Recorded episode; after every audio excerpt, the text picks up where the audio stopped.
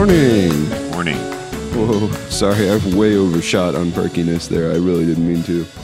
Well, it's like when somebody calls you and you're asleep, and for whatever reason, it's everyone's greatest fear to appear to have been asleep when you were just called.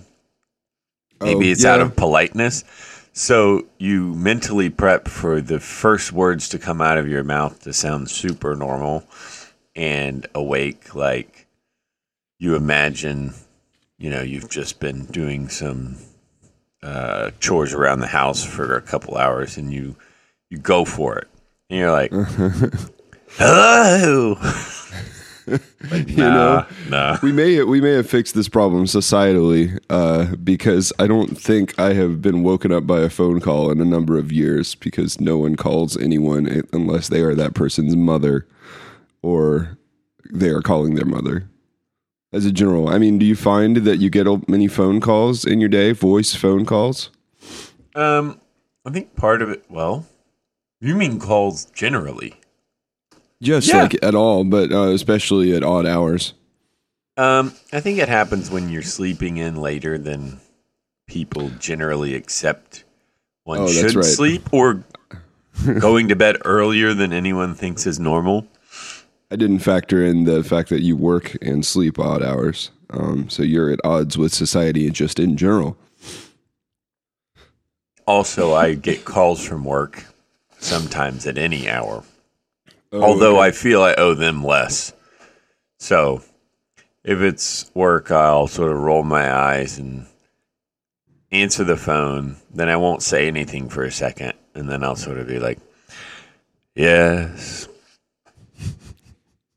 I'll make sure to I'll make sure to get this this episode of the podcast on your uh, in your in your uh, quarterly review. Um, I, it's no secret. Oh, okay. However, I am very intentional about not ignoring calls. I am willing to help, but I'm not going to go so far as to pretend that I was just like sitting by the phone at 2 a.m. being like, hmm, who's going to call? Yeah, I um that is a philosophy of mine that is at this point is pretty pretty cemented, which is uh if I just respond to your thing now, then I don't have to make a thing on a mental list for later. Like if I just uh, first in, first out, whatever someone needs, then um, they are happy because no one expects to be emailed back immediately or or like you know uh, no one expects you know uh, you know what I'm talking about yes, like you- very much so. Texts, I'm really bad. I mean, I'm not terrible about it because I think the same thing as you. But Yeah. every time I leave a simple text answer, and it's not like I have to go research it.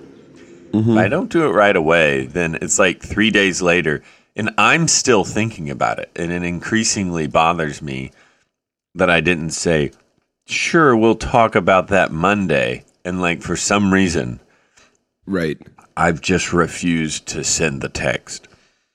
I have I I liberally use uh to varying degrees of success liberally use the the like Siri uh remind me X at X time like voice feature of my my telephone um because well be, mostly because the actual interface for making like a timed reminder is garbage and it takes forever um, so it's easier just to tell a computer to, and the computer, you know, she'll get 60% of the words, right? But I'll sort of remember, although I definitely have gotten reminders showing up that are just like, read down the, the bridge happening.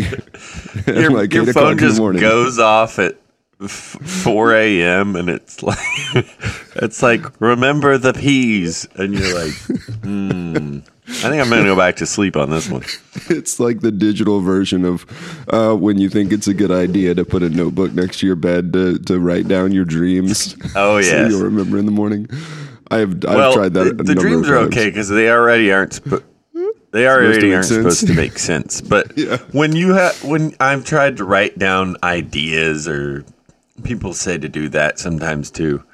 Um, they really definitely don't make any sense. So just sort of let that go back into the universe. Yeah, but uh, yes. So so I I do I, I make reminders um, for the same reason, which is that I treat if someone comes up to my or if someone messages me, boy, I got got old man like sinuses today. Um, when someone messages me and they need something, I could either stop what I'm doing and go see what they need, or I could add something to a mental queue that I generally don't want more things in, where I have to remember if I tell them, can just give me a little while, maybe we'll meet up this afternoon or something. Now I've got a thing for this afternoon. Have I talked about this before? I feel like I have. I don't know. I've talked about this with many people. I I'm I well, I don't. It doesn't feel familiar. Okay. Well, I, I don't want to make a new thing. Like I just don't want more like uh, I, items in my in my mental queue. And when I think of something that I need to do, I treat that as the same thing. That might as well be a little person that walks up to me and says, "You got to go to the store tomorrow to buy flour or whatever." And like that guy, I I could talk to him In later case- about it. Yeah. Or, but like, you know, I could set up something, or I could just immediately Siri my phone, and then the next day I'll get a reminder that says "Get four sours," and then I'll maybe remember what that was for.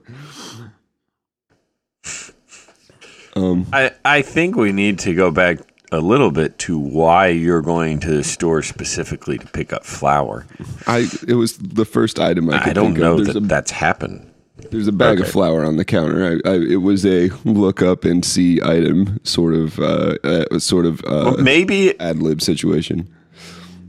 maybe it's because I've been playing Skyrim on and off Mm. on my downtime lately. Um, a RPG Yeah, on the computer. everyone that, knows what Skyrim uh, is. It's fine. They go to I Reddit. don't believe that's true. um, I just when you said there's a bag of flour on your counter, I was just imagining a generic Skyrim house that you live in.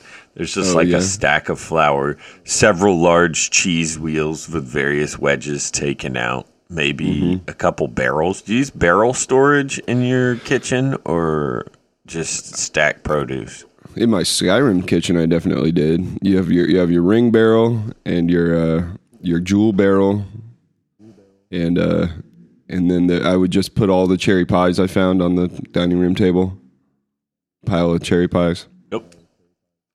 I'm uh, I think we're actually underutilizing barrels. Uh, the Cooper enjoy, Union has just been decimated lately. Oh, so I went to the uh, w- uh, a couple years ago. I was at the Guinness uh, Brewery in in Ireland, um, and they have a, a whole display about uh, coopers and barrel making and, and barrels, and uh, they don't use those anymore um, for what they're doing. Um, and you, you know, your my initial reaction was to be indignant. You know, I can't. How dare you not make barrels? It's um, we all need barrels. It's part of the authenticity factor of a of a of a fine Guinness or whatever. And uh, the display had a video of a man making a barrel. Um, it was excruciating to watch this old black and white video of a man construct a barrel. Do you know how hard it is to make a barrel? It's tremendous. There's lots of staves involved. It looks highly repetitive. I could only hope that there were a lot of different kinds of barrels and like custom barrels back in the day. You know, like it wasn't just like better make 1600 barrels this month. Uh, th- But it was that like- number very high. Yeah. James it- Jameson needs Yeah. this barrel, and it's like this crazy drawing of this super custom barrel and all the different There's a spoiler on it. Yeah, No, I- I, don't know. Barrel modding. I want to say a, a a good Cooper could get out like one to two barrels a day. Um, that I believe that we were talking in the neighborhood of one to two barrels a day. Uh, for or maybe maybe even less. There's a lot of No. steps. Uh, I mean, I, I know that it, well, it's like a process. Mhm. and like they last a long time or whatever but like the the actual and also apparently it's very dangerous like just there's a lot of steps involving very hot uh, metal and uh, bending wood. Like you got to treat wood and then bend it in weird ways. And man, again, they last for forever. But it sounds like the actual time and manpower investment to make barrels is uh, not. It's uh, it's uh, overwhelming. But it's worth it. I mean, when you have a stack of dried apples that's half your height, loosely piled, you need a barrel. I, you know, I, I'm gonna have to take your word for that. The hypothetical, I'm, I'm having trouble personally, even imagining like one entire dried apple, much less like four, three feet Well, of dried thinking, apples. I was thinking apples, but like, that would get gross real quick. Just put in a barrel a bunch of apples. They just I rot mean- right away. I assume you know what you're talking about. Maybe there's some barrel has some sort of an, a disinfectant sort of quality to it, but no, that sounds like just a roach hotel at that point. Yeah, I mean, modern modern life has made you soft, Cam. Well, that's definitely definitely true. Um, let's see. Yeah, well, how's your um? This is Cameron and Brock are two people, the podcast in which Cameron and Brock are two people. Um, title number two, uh, potentially the podcast in which Cameron and Brock share notes on life. I'm Cameron. You're Brock. Um, do you have any? Uh, do you have? Do you have any? Uh, do you have anything? I have a lot. Okay, I'm a Okay. proud person that takes. I didn't mean like, do you, as a human being in this world, have anything? I think. Yeah, that sorry, I'm right on the defensive. I'm ready to defend my existence. Your honor, uh, yeah. w- w- yeah, just really basic though. It doesn't have to be anything specific more than, um, please be okay with me existing. So, mm, it is. I am on vacation now. Oh, well, that's Uh, nice. Sort of. I'm just not going to work till next week, so I'm going to call it a vacation. And my brother is in town from Houston, Oh, yeah. which is always good. And he brought his little new daughter slash my awesome new niece, who's great and loves me better than anyone. And Oh, you're. Oh, really? Oh, I didn't realize you had already like pulled that one. I didn't pull anything. It's a natural consequence of our just bond and um, fated um, Destiny. sort of destiny to be besties. Oh, well, that's awfully nice. Uh, this is this is the uh, aforementioned niece, your first uh, female, uh, sort of not parental, whatever whatever an uncle is, What? Oh, Hmm. Tan- tangentially parental figure. I'm. I don't know what it is. I'm sure it's not that. There's probably a a common phrase. We'll you, look you it up. told you told me about the name before for, I've already forgot it. The Oh name for nieces and yeah. nephews, Oh my gosh. niblets dude. or something. nibblings, which Nibblings. is Yeah, close, close. to niblets, but I'm pretty sure niblets is like a appetizer at Chili's.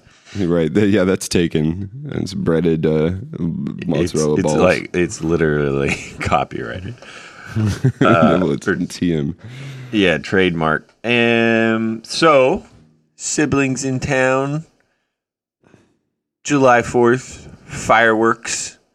Um, is in order. I have a box of aging fireworks, and it's sort of like a progressive aging. So the bottom of the box may be a decade old, and it just sort of gets newer from there. Because in Florida, for all of its insanities, as we've mentioned before on the podcast, they've taken a really hardline stance on not allowing crazy fireworks, which I guess you got to put a line down somewhere, and they just sort of spun a wheel and it landed on be strict about fireworks. um, and so Yeah, they yeah. are. Well, and uh, I, just the other day, I was talking to somebody about Chicago's strict. I mean, most towns in the U.S. are like this, but strict uh, uh, alcohol outside laws. Like you can't walk around with a beer on the sidewalk here. And they pointed out to me that like if that was legal in Chicago, that would be like the the one like thread that you pull that would cause the whole sweater to fall apart. like we gotta we gotta keep we gotta keep the beer off the sidewalks in this town. And uh, I think similarly in Florida, you got to keep the fireworks uh, illegal. Like that, uh, I mean, it's you're gonna get them anyway. I have uh, shot fireworks with you in Pensacola. I have shot fireworks. I've shot very kind of like distressingly large fireworks um, in Homestead, Florida, which is extremely far from any place that one would obtain fireworks um, legally. So I think maybe you're saying that it's not that we don't obtain them because growing up here, we certainly regularly obtained fireworks from Alabama, which is not far away. Uh, Cent- Century, Florida slash Flomaton, Alabama. Flomaton, yeah, or you can go west to I don't even know. Anyway, Mobile. Al- Alabama. I'm surrounded by Alabama. It feels a mm-hmm. little bit like a hostage situation. but if you said it was okay, it's more of the psychological effect of it being like, okay, we won't bother you if you're using these fireworks. Like, don't do anything really crazy. But if they're like, yeah, go for it, see what happens. Psychologically, it just opens up the box a little too much. Yeah. Wait, wait. I, we also shot fireworks. People would shoot fireworks in Jacksonville Beach on the beach at 4th of July, and the beach was relatively crowded. Like, we shot them in our backyard, but I'm just now remembering that one time we walked down to the beach in Jacksonville Beach, and uh, there were just people shooting fireworks in the middle of everything that was going on. Um, yeah, there's a certain.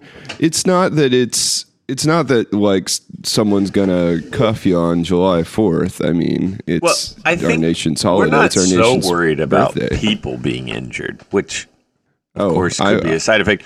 I Wait, think it's more like worried about? burning down forests. oh, Uh, Yeah. So the beach might be your best bet uh, in that respect, but it's it's a very I don't know. It creates a nice tradition. We drive up somewhere we wouldn't normally drive and go to a little shack. And did you ever go with us to buy fireworks? oh yeah. We bought. Okay. Uh, we bought a um, Derringer. Was the biggest thing that we bought. And it was a little. It was like the smallest.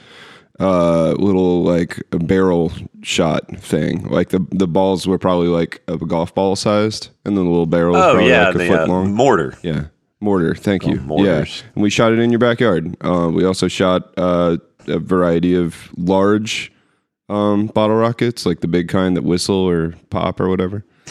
Yeah, the fireworks industry is, I'm assuming, based in China wholly now, Yeah, but it's quite entertaining. There's all kinds of, basically, it's a just it's like a bunch of gunpowder, for lack of a better specific term, arranged in different packagings with insane pictures and titles and colors. I'm fairly um, certain our, our listenership has seen a firework. I think. Have they ever been into a warehouse the size of two football stadiums full of fireworks? That's a good. I mean, I sort of assume this is like a shared experience, but I guess it might not be. I, I, there's probably states that are not like one state away from a fireworks warehouse. I Right. guess. Have you ever had to decide whether or not to buy the quote apocalypse rocket? Do you wait? Are you telling me you have an apocalypse rocket? I don't currently, oh. but it's sort of a legend between me and my siblings that, you know, it's like this. Uh, again, they all have crazy, not quite English phrasing and stuff, but it was like a larger rocket, singular rocket that was supposed to take off, and it was called the Just Apocalypse single rocket and it had sort of a relief style painting of apocalyptic scenes that they must have pulled off of like a medieval illuminated text or something. or or a tract. Uh, possibly, which I guess it's about the same. And um, yeah, something like that. Warning may cause apocalypse. Mm. Uh, no, I I uh.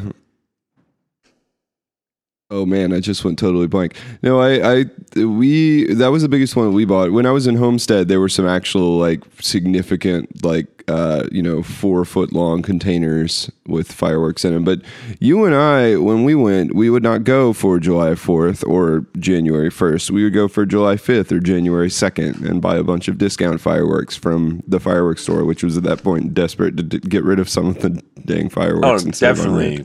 Because when it comes to fireworks, quantity is job one. when it comes to being in high school and not having that much money and wanting to set things on fire, you really want to um, be efficient. Um, Um, I do recall that you were probably the most dangerous person that I shot fireworks with. apocryphal at best. A pi- well, okay, then tell me if you remember this specific incident, which was that we had the aforementioned pile of fireworks.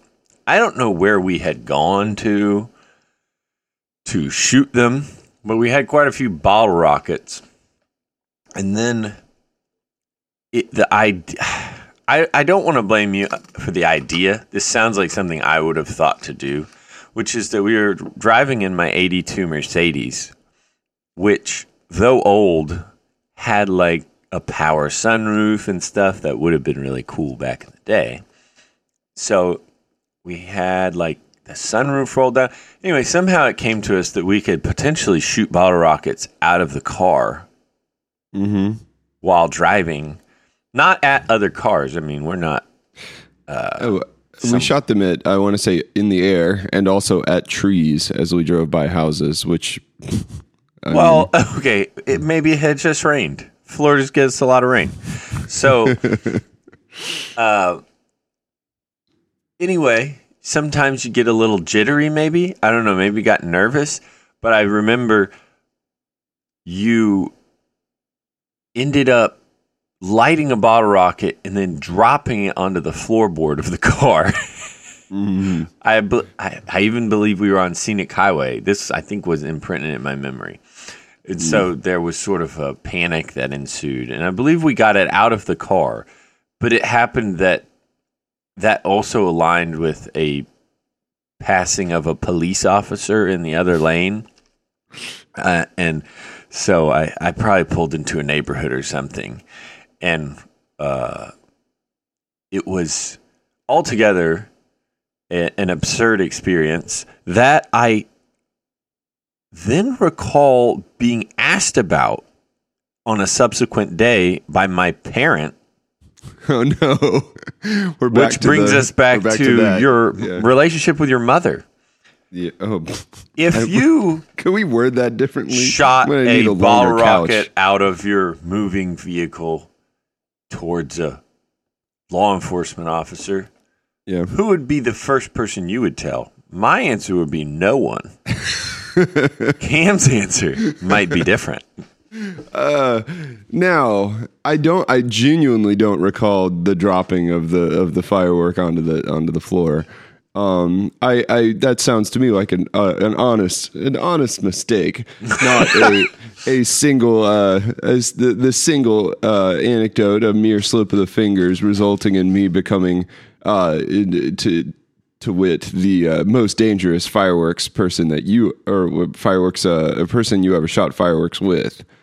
Um, that that sounds that sounds like a, a, a mild um, a mild uh, instance of a, a, a typical uh, sort of example of the the trouble that we got into in high school, which is to say very very little overall. Um, I, on the other hand, felt like everyone else was more dangerous than me. I would show up at, at, y'all, at y'all's place and uh, people, I don't remember if people actually did it, but people at least talked about shooting uh, Roman candles at each other. Yeah, Uh, of course we did. Which, yeah, I mean, yeah, not that- at close just- range. I'm not. sure. Dodgeable It- distance, there I guess. Yeah, there is an element of danger where it's a controlled danger versus an uncontrolled danger. okay, sure. so it's sort of a, You just a- an a acceptable risk. danger. Oh, very Yeah. much so. I, I was just talking about this. Is that there's a very because I was somewhat daredevil-ish, but there's a really big line between okay, what's the risk I'm taking? Do I have any recourse if things go wrong at this point, etc. Risks to people who are like, this sounds cool, I'm doing it. And to the outside observer, it's not always apparent that those are two different things. And so I was always very much in the former camp. And so I always saw myself as a very cautious person, but I often did things that seemed incautious, if that's a word. No, no. Let me poke at that for a minute because I think you might be confusing uh, a uh, cautious, uh, calculated risk with a recourse with just uh, rationalizing something ahead of time to yourself. because explain to me the recourse of I just got hit with a bottle rock or got, just got hit with a Roman candle uh, versus if you had just said, I'm going to shoot a Roman candle at you, Pap. Like, I believe at the end result of that is still someone that got hit with a Roman candle, regardless of how, how calculated Okay, so the end was. result can be the same, but the frequency of that result is reduced significantly. Also, it puts it on you a little bit to Oh, see. avoid your own injury, and you were giving a given a chance. And you know, if you don't live up to your own standards, well, you you don't really blame anybody. Uh, so, okay, this is the think fast rule of risk taking. Like, A little bit. Like, okay, it's the difference between taking a, a parachute jump out of a plane or jumping off of a building. It sounds like both things are dangerous, but one is vastly more dangerous than the other. The building jumper has no way to fix a problem that arises death. A plane jumper, you know, you got some time, you have a couple options, and then you just go for it. It's uh, this is both of these things. I guess come down to proximity. Then, as long as you got some time before getting hit with the the Roman candle or the ground, uh, you consider it a, a calculated risk. Well, I should then say that you are at least very close in being tied with another friend of ours, Sean, who yeah, uh, you weren't there. This was much later when we were supposedly adults, and we were at his house for a gathering. And I gave us both Roman candles to shoot to wow the small gathered crowd. And um, so, Roman candles, some of them have a little thing that show you where you stick it in the ground for reasons that no one uses. You know, nobody sticks a Roman candle in the ground. I genuinely didn't even know you could stick a Roman candle in the Well, ground. some you can. Uh, but many don't have that at all. They're just flat on both ends and there's a fuse. Well, perhaps it was the idea that you usually light a fuse from the back of something. Oh no! we were, we were both pointing the Roman candles into the yard, and Sean's Roman candle activated and shot him directly in the face. Now, Oh it didn't hit his eye, it like ricocheted off of his cheek. So he was mostly uninjured, mildly, you know, crisped. But his further reaction was to be confused by how that had just happened and sort of wheel around and like somebody pointing a loaded gun sweeping across a crowd behind him. Everybody sort of scatters as the Roman candle goes off again.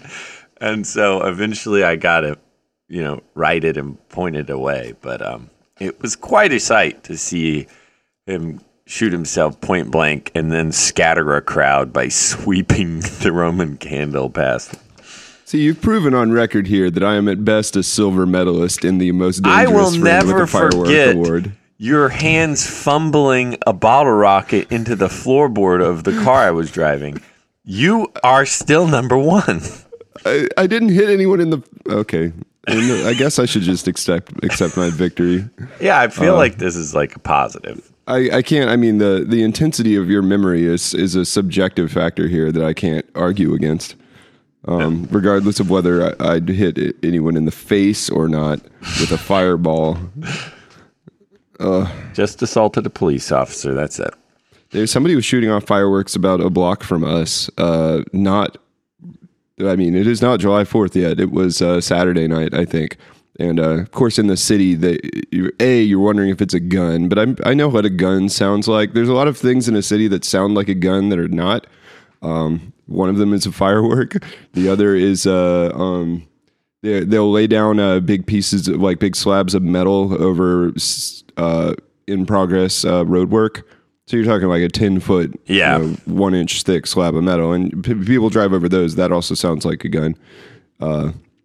But uh, no, these were like for real, legit. I was walking down the street and saw like fireworks going off in the air. It wasn't like they were just like setting off M80s or whatever. Um, I don't know why somebody would burn like literally.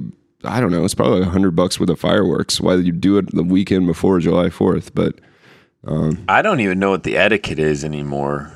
Um, is the fireworks period expanding around our holidays, or I, if you're setting off fireworks in North Chicago, like in the city, you're probably not super concerned with etiquette. Um, just in general. so? By this logic, there there may be fireworks at any time, any day. Yeah, all I mean, year. This, this guy, uh, I think it's more of an issue of cost. Like the, when I was hearing them go off, and then I walk outside, and I, I was on my way to somewhere, and I saw him. Um, my thought wasn't, I can't believe this guy is setting off fireworks, not July Fourth. My my thought was, I, how much money did this guy invest in fireworks that he felt okay with setting What off like a portion of What on of them? travel for the next week and He's just out of is town? like, yeah, he's like, screw it, we're celebrating the U.S.'s birthday early. You're right. His buddy's in town, and uh, just gonna do it. Yeah, maybe. Uh, it is one of those things that we we inherently feel is normal in the right circumstance, but all of a sudden react totally differently if it's not that circumstance. So if it's within a week of July Fourth or New Year's, you're like, ah, fireworks. Uh, But if it's like, you know, it, September and you're walking around in for a stroll at night or something and somebody starts shooting fiery exploding balls you sort of freak out a little or you like at least are like what is wrong with that person i have to you know it just isn't acceptable I would say there's a hard cutoff at Christmas. If I hear fireworks a week before July 4th, I'm like, oh, okay, it's almost July 4th. But if someone's shooting off fireworks at Christmas, can't even. I can't even picture that. that, that what that would. Yeah, that's less than a week before January 1st. Think you know it. It's the- right there. like i don't understand why it's acceptable some holidays and not like jesus doesn't deserve fireworks I mean, we're trying to focus on the, the, the one star in the sky, the um that the the Yeah, Magi it's like saw. a it's like a representation. Whoever can get the biggest single fireworks to explode in the sky, you know, it's like nativity scene plus plus. I you know I would uh, I think that that would be an interesting but pro- actually no this That idea is is already this such idea a good idea. trouble. A nativity scene with a giant fireworks mortar built in, and you just light one off every now and then. I mean, why why is that not a thing? I, I don't know. My suggestion was going to be that we have a holiday that's about just one giant firework instead of a bunch of little ones, but that just that just sounds like somebody's going to blow their garage up. I think you figured out idea. the America one. I'm trying to brainstorm no bad ideas, but honestly, let's let's let's put that one back in the box, the fireworks box, the barrel. Fine. Um, I finished reading. I, I read a, I read The Stranger by Albert Camus. Ah. Yeah, you did mentioned it, it, Uh, you did. Did it have any? Um, did it hold any interest for you? Well, here's the uh, well, the, here's the thing. First of all, my understanding after reading it and then reading some some articles about it and stuff, um, I, I get the impression that I should have read The Stranger by Albert Camus when I was roughly 14. Uh, Perhaps yes. Yeah. So not only had I not read it, I didn't even know what it was about, um, or even if it was a fiction or nonfiction book or anything. It could have been a selection of essays for all I knew. Um, and I, I enjoy that uh, process, like going in completely blind, which is hard with a uh, like a literature book that, uh, especially one that's been translated. You'll open it, and the first page, uh, the translator, you know, they've got a prologue or whatever, and it's like, I mean, if I if I'm gonna read it and I already don't know anything, I don't want to read the prologue. So it's I feel dumb like saying like no spoilers and skipping ahead past the spoil past this early section of a 150 year old uh, novel, but I did. Um, uh, I I guess uh, it was not what I was expecting at all, especially in the context of our original conversation, because it what I think we were originally talking about philosophy, or at least tangentially that day. Excuse me.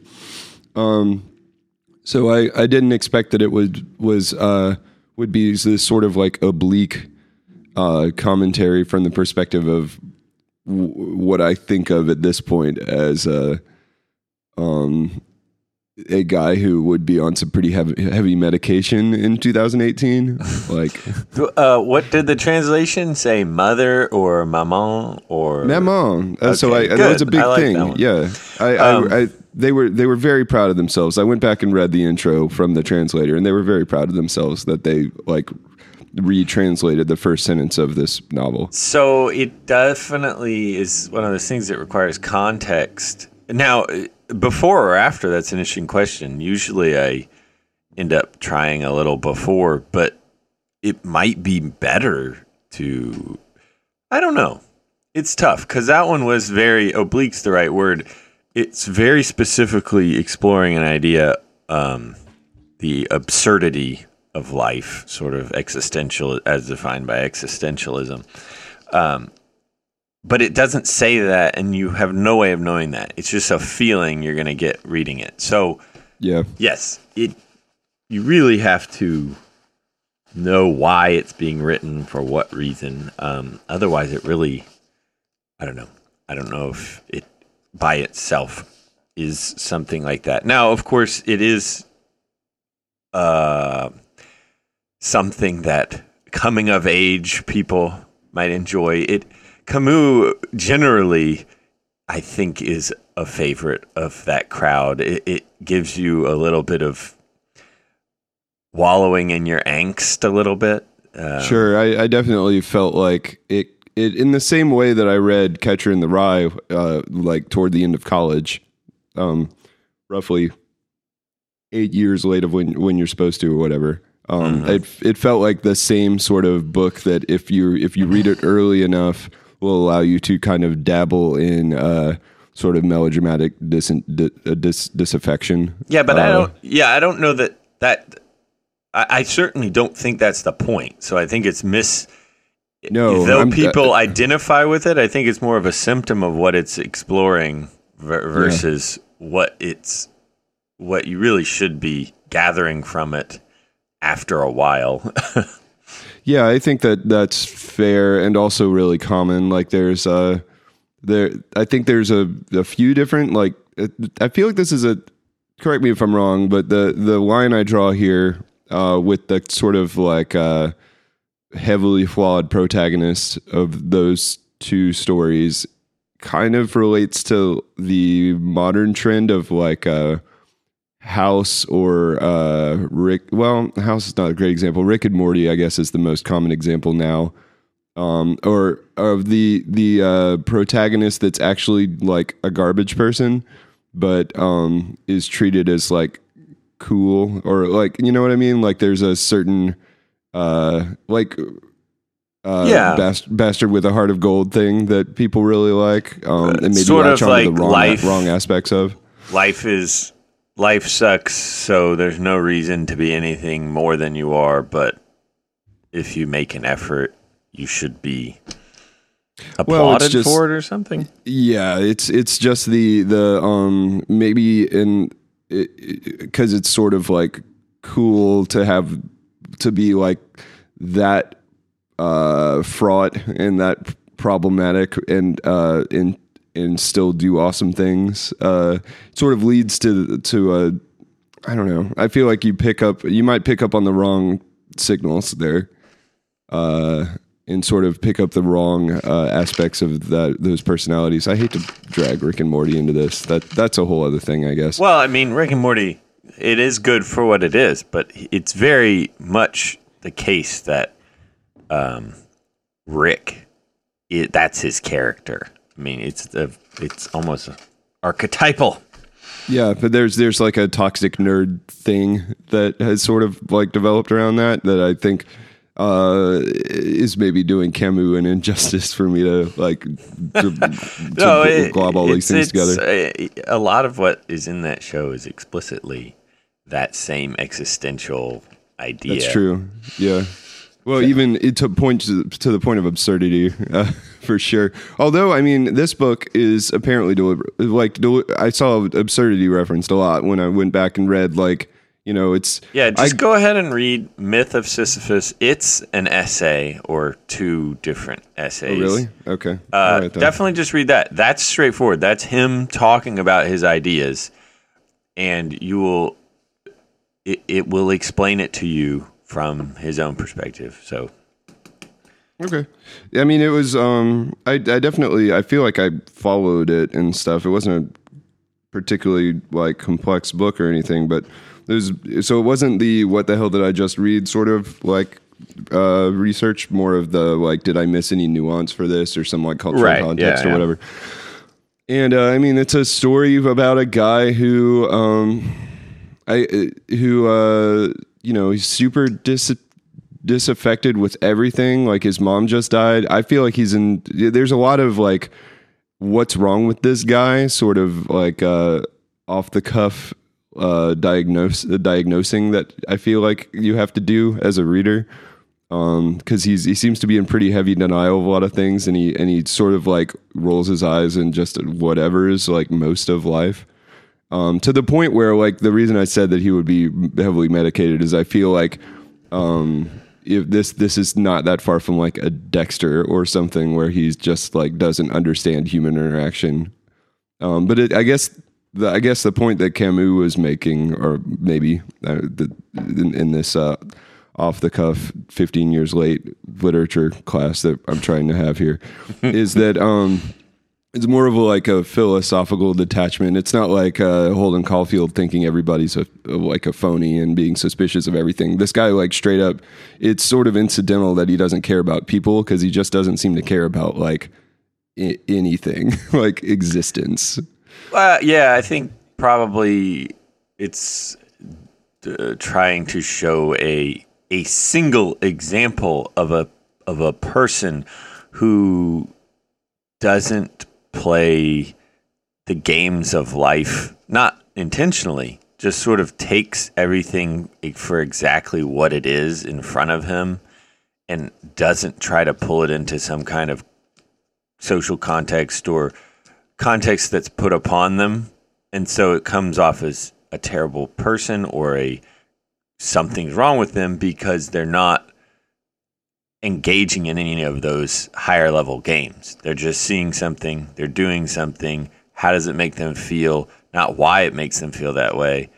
Um, so it, the absurd um, not separating yourself from all the context that we take for granted and just being like life is just completely whatever Right, like he he doesn't seem satisfied with any closure until he's actually sentenced to death, and then he's like super excited because he feels like uh, there's some like satisfying like he knows what's going to happen. Like there's a he seemed to have some like satisfaction in like the uh, the the finality of that.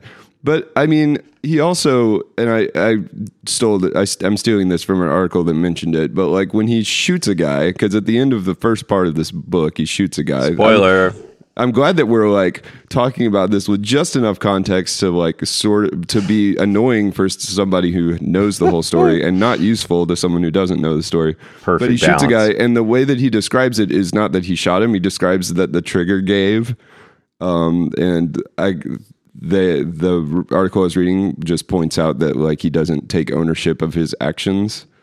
Um, so I mean that pokes a hole in his his whole like disaffection thing, and like to to me puts a lot more on his shoulders that he's just in denial. Like the, I I I don't know. It was a he. Uh, I think that the like philosophy of the book became more interesting toward the or more like convincing toward the end, but well towards Um, the end it, it was a little more self conscious uh, Right. in that sense. But yeah, I think you should read more around that idea Sure. because I mean, I definitely agree with you in one sense, but that's more of like a it's an interpretation of ha- actions from within the frame of uh, in, interpretive morality that you you you already have.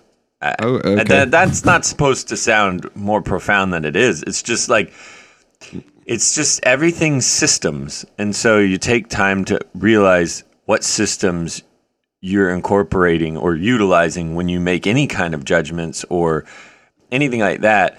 And sometimes you uh, decide that those systems are useful or good or you want to keep them. And sometimes you think, well, maybe I'm relying too much on this system to tell me what's obviously true or obviously a good idea or bad idea and realize that, you know, it's not like that. Um, and so there's a lot of philosophy that goes on behind that sort of statement I just said.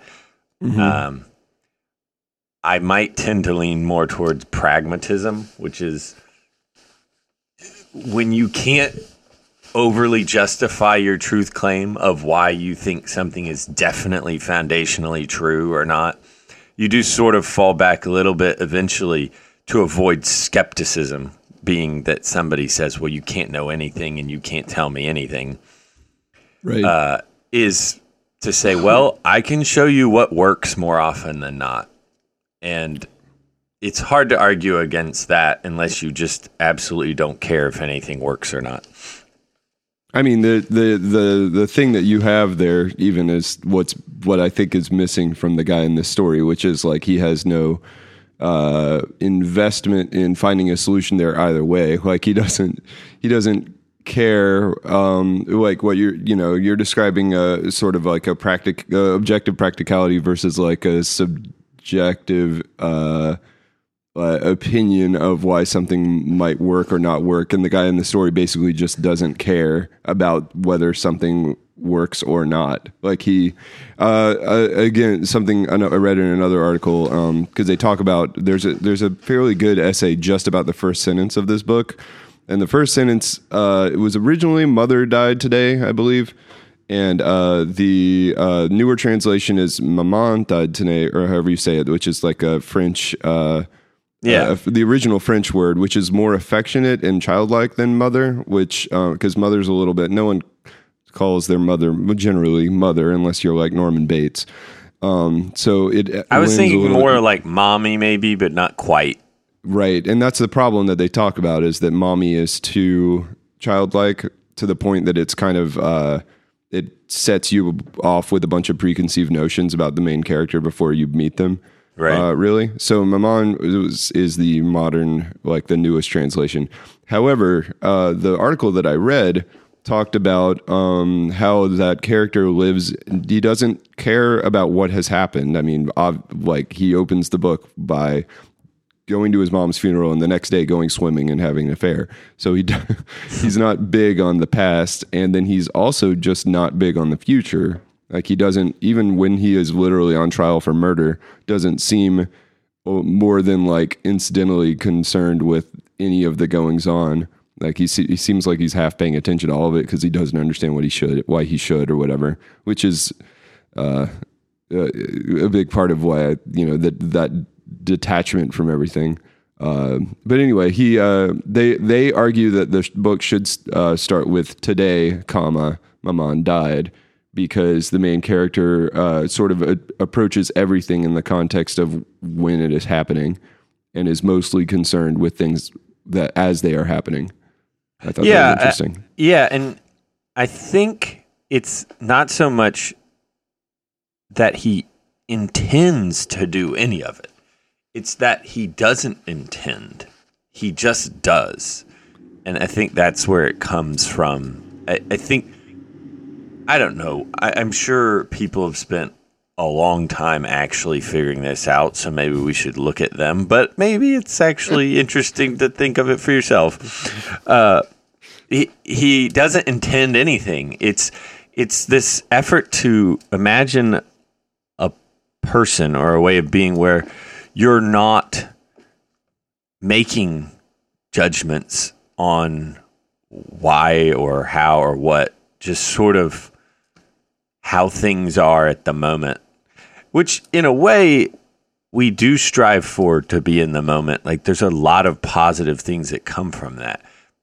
But we also drag a lot of stuff there with us. So it's it's not I don't even think supposed to be a person so much as an exploration of what that might look like.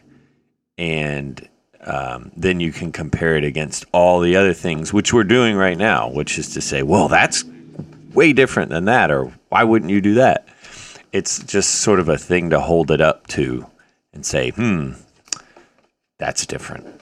Well, I like that approach because it gets you out of the uh, generally my instinct, which is just to judge this guy, right? And, yeah, and poke holes in his that. behavior. Mm-hmm. Like, like it said, the the the line about the you know him not saying that he shot the guy and instead saying the trigger trigger gave to me like if if you are looking at it as an actual character and not as a little bit more of like a like a like a hypothetical sort of philosophical like sketch um it makes once he doesn't take ownership of that, it makes his whole like deal seem super lame. Like, oh, you're just you just are, are, like in denial that you are responsible for any of your actions. You just you're like you suck.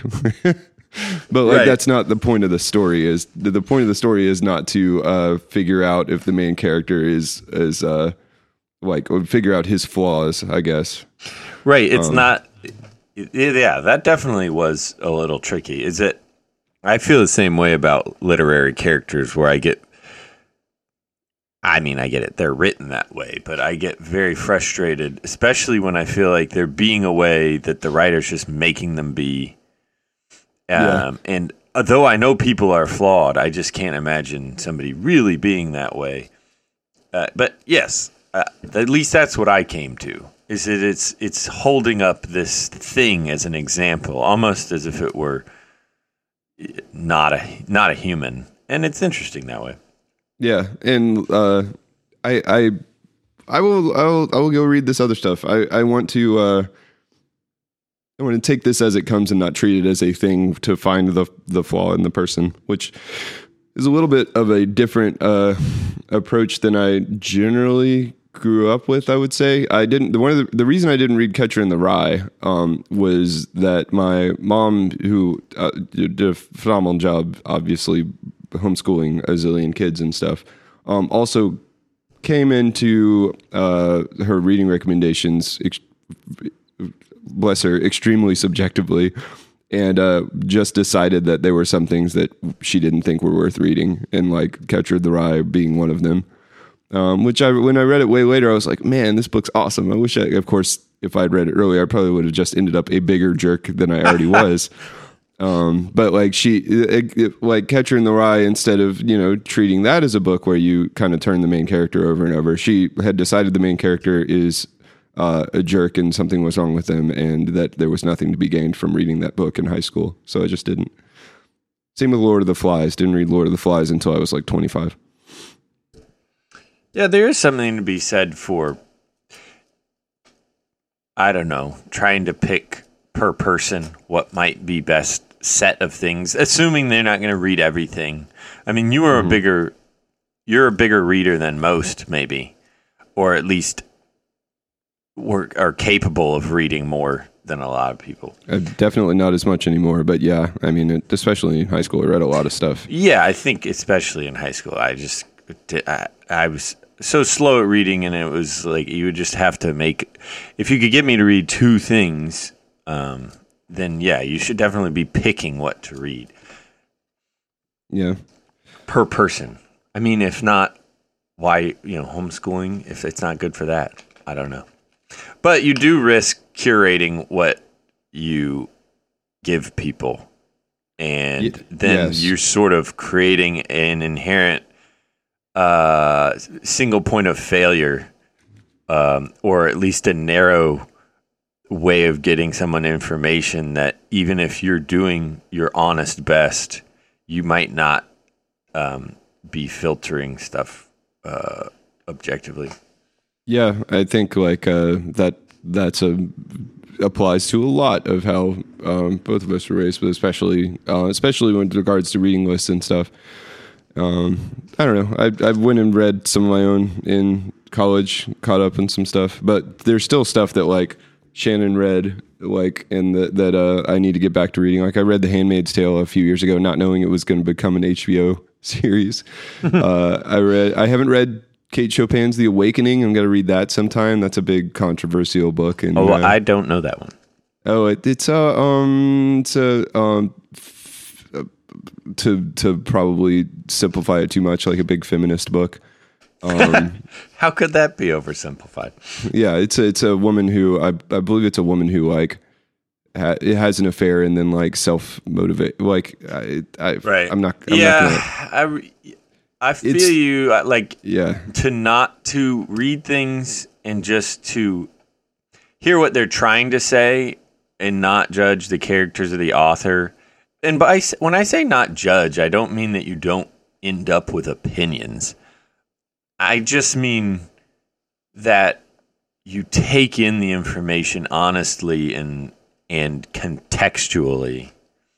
And then you just integrate it with you as best you can. And sometimes that does mean that you even reinforce your feeling on a thing that was against what you just read but you never know Yeah, I think like the man, it's a lot, kind of a big thing for toward the end of the podcast, but like, um, it's the feeling of uh, trying to weigh something on its own merits and not just weigh it against like a bunch of things you've already decided, which is something we sort of talked about before on the on the podcast. But like the um, we were raised, or I was raised, so uh, so firmly with so many sets of kind of like apologetics and like um, pre-built, uh, uh, pre-built worldview that um, everything ended up just being measured against that rather than approached by itself. Um, so something like you know the the stranger had I read it at the time would have been uh, you know here's a look into uh, existentialist worldview. And like it would have had a name and I would have been introduced as a, you know to it as a as an example of a competing worldview. right. Not not that it isn't but that your essay would have perhaps been about how it contrasts with the christ worldview right exactly. so like all the all of these things would have been you know in, instead of you know looking at it and and taking the author for you know and, and trying to understand all of that stuff um and consider it it would have been a uh it's like you're you're just kind of like poking your head into a window somewhere and being like oh okay so that's what that's what that room is like. Cool. Yeah, and then you kinda move yeah, on. The, the the idea that to really try to understand and I want to use the word believe, and we have talked about this before. It's not believe in the sense that you're taking it as what you'll have forever, but to really try to be as much where that person is as possible and absorb it, and then go back I guess I can see where quote unquote there's a danger if you don't understand, if you're just losing yourself in everything that comes along. But I mean, if you want to take the Christian example, like you will be a better anything, a better Christian, if you can go into something for what it is and understand it fully and then go back to where you are. If your worldview has some underlying truth and superiority, if it is practically and uh, esoterically true, th- there's you should not be fearful of fully understanding other views and topics as if there's part of the truth in them as well. You know, and it's such it was it's you you say it so right is that poking your head in a window or maybe just looking through a window like we're in a bus Yeah. driving by the rest of the world and being like if you look to your right there is Right. the existentials and if you look to your left there are the marxists uh, and, Right. uh, up ahead and it, there's no like there's no question if there's anything there there isn't and you just get to look at how other people live. Yeah, that's that's I don't appreciate that. yeah, and it, it's uh, and the idea that like all of the things that you need to learn and like the universal truths of life are s- like l- quite literally set up for you in a notebook uh, that you get at a camp when you're 14 um, is not a great way for anyone to go about the rest of their life. I think. Um, it, it- like back to front, separated by tabs. I have the notebook. We'll look at it one of these podcasts. Uh, I'll try not to. I'll try to do it in a way that isn't just us dunking on the notebook for an hour. Um, but the uh, yeah, that I feel like I'm still trying to like extricate myself from treating everything like that. Um, I think it's a it's a one of those things that's like hard to get away from because it's always how you were. If it- if it's something that fundamental to how you were raised, um, it's very difficult to like to come back away from that. Um, right, and- because even when even when you maybe modify your viewpoints to be more inclusive, you also still have that leftover feeling of like when you encounter people who are being resistive to your new inclusiveness, you still feel like you have this tool where you get to look at them out a window and be like, oh, you know, this is how they live. And, you know, we owe it to ourselves to um, be above that, even as we grow um, towards different ways. And so it almost comes at you from both sides. Yeah, it's the it's exactly the the um or even like at some point you just feel like you're like in it, you're looking at someone more politely, which is like not any not that much better to be like instead Right. of instead of ignoring someone entirely or uh, or ignoring a viewpoint entirely or stop slapping a label on it and moving on. If you are being more welcoming and considering, but it's still in the framework of like, well, I have all the answers over here. I have literal infinite ultimate truth and immortality nailed down. So at that point, like all you're doing is like different levels of uh of, of uh, like an affectation of like I could just look it out the window. It's like the difference between like g- going to uh going on a tour group to Rome versus like eat pray loving it in Rome with like uh, t- uh freaking, you know, it, it, both of them is still just Yeah, yeah. you visiting Rome. One of them, you are your Instagrams are much more authentic feeling, but at the but all your you're still just like approaching the thing like a like a spectator who already has everything nailed down, and I think that's like. And I think you've talked Right, about before, like the inherent Sorry, humility breaking of like, a little bit again. oh no, Um, okay, well, um, well, yeah, this podcast will just we're not- disintegrate into the ether. I, I, am not saying I'm not trying to destroy truth claims here. I'm saying that you Uh. can live with both, and they build each other up, basically. oh, I was, uh, yeah, okay. Um, Well, I, am not sure. Maybe I'm missing what you're saying. I, you were disappearing there for a second. Oh, it's okay. Uh, that's it's sort of like a metaphorical. it's sort of like a technological reflection of the metaphorical disintegration of this philosophy conversation. um, Yes, I'm not trying to destroy any belief system. I'm saying that they benefit from being inclusive of ideas while still remaining uh, stable themselves. Well, that's the that's the thing. Am I breaking up? Because okay, uh, I I'm can gonna hear you right now. I'm going to pretend like I'm not breaking up.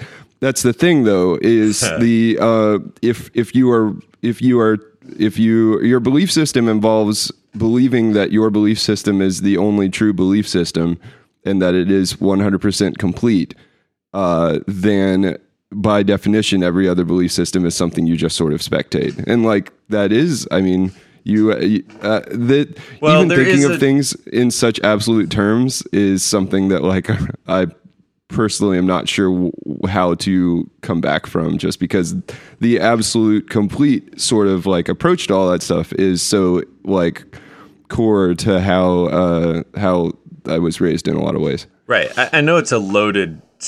It's it's always loaded in the in Christian um, It's- yeah, system it's- to it's to definitely yeah say anything like well it depends on your perspective on it because it very much rests on there being a knowable truth right. um, but it does i think the way you can look at it is without thinking this is a universalist statement it is not different it's different ways of looking at the same thing that you're striving for if you don't want to say give up a belief but incorporate ideas that don't seem compatible with that belief. It's that often and this can apply to anything really um, you you just need to take a long look at what things you were including in that system that you think are necessary that just really aren't. And being honest, uh, a little bit like since we were just talking about it, um, the stranger. Like, look at it stripped down to nothing and and see how that's different than the way you were approaching it, and see what's important about that and what's not. And it gives you a little bit of honest flexibility to uh, uh, submerge yourself in different ideas without feeling like it's all completely contradictory. But that's that's not straightforward and it's nuanced and I understand why it doesn't survive in the more the greater belief systems. It, I don't know. It just Yeah, doesn't no. function that way.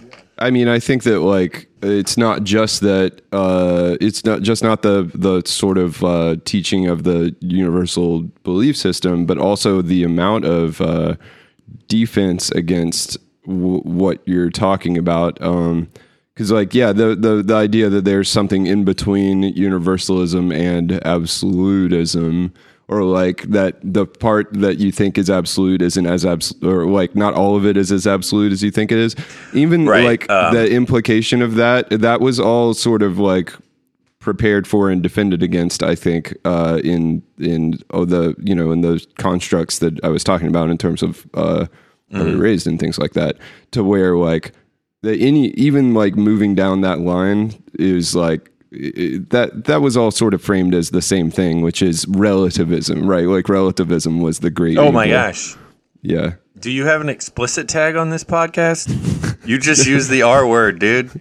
my my seven year old was in here earlier, so this is going to be a, a clean podcast. Oh no. Well, you just dropped relativism, so yeah. Uh, anyway, yeah, that that was that that was a sort of a blanket for any of this stuff.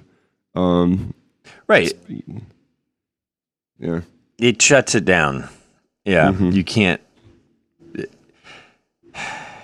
It ca- it's a t- it can be used for good or for evil. So don't Yeah. be scared of it. Yeah, I mean the uh it's the that's the difference though is is that that if you are um you've got to figure out a way to uh not just like look at things through a window, I guess. Look, I'm getting a phone Rel- call. This is so appropriate for this podcast. Hold on, I'm going to answer the phone call live. And we'll see if it's a real phone on call. air. All right. Hello?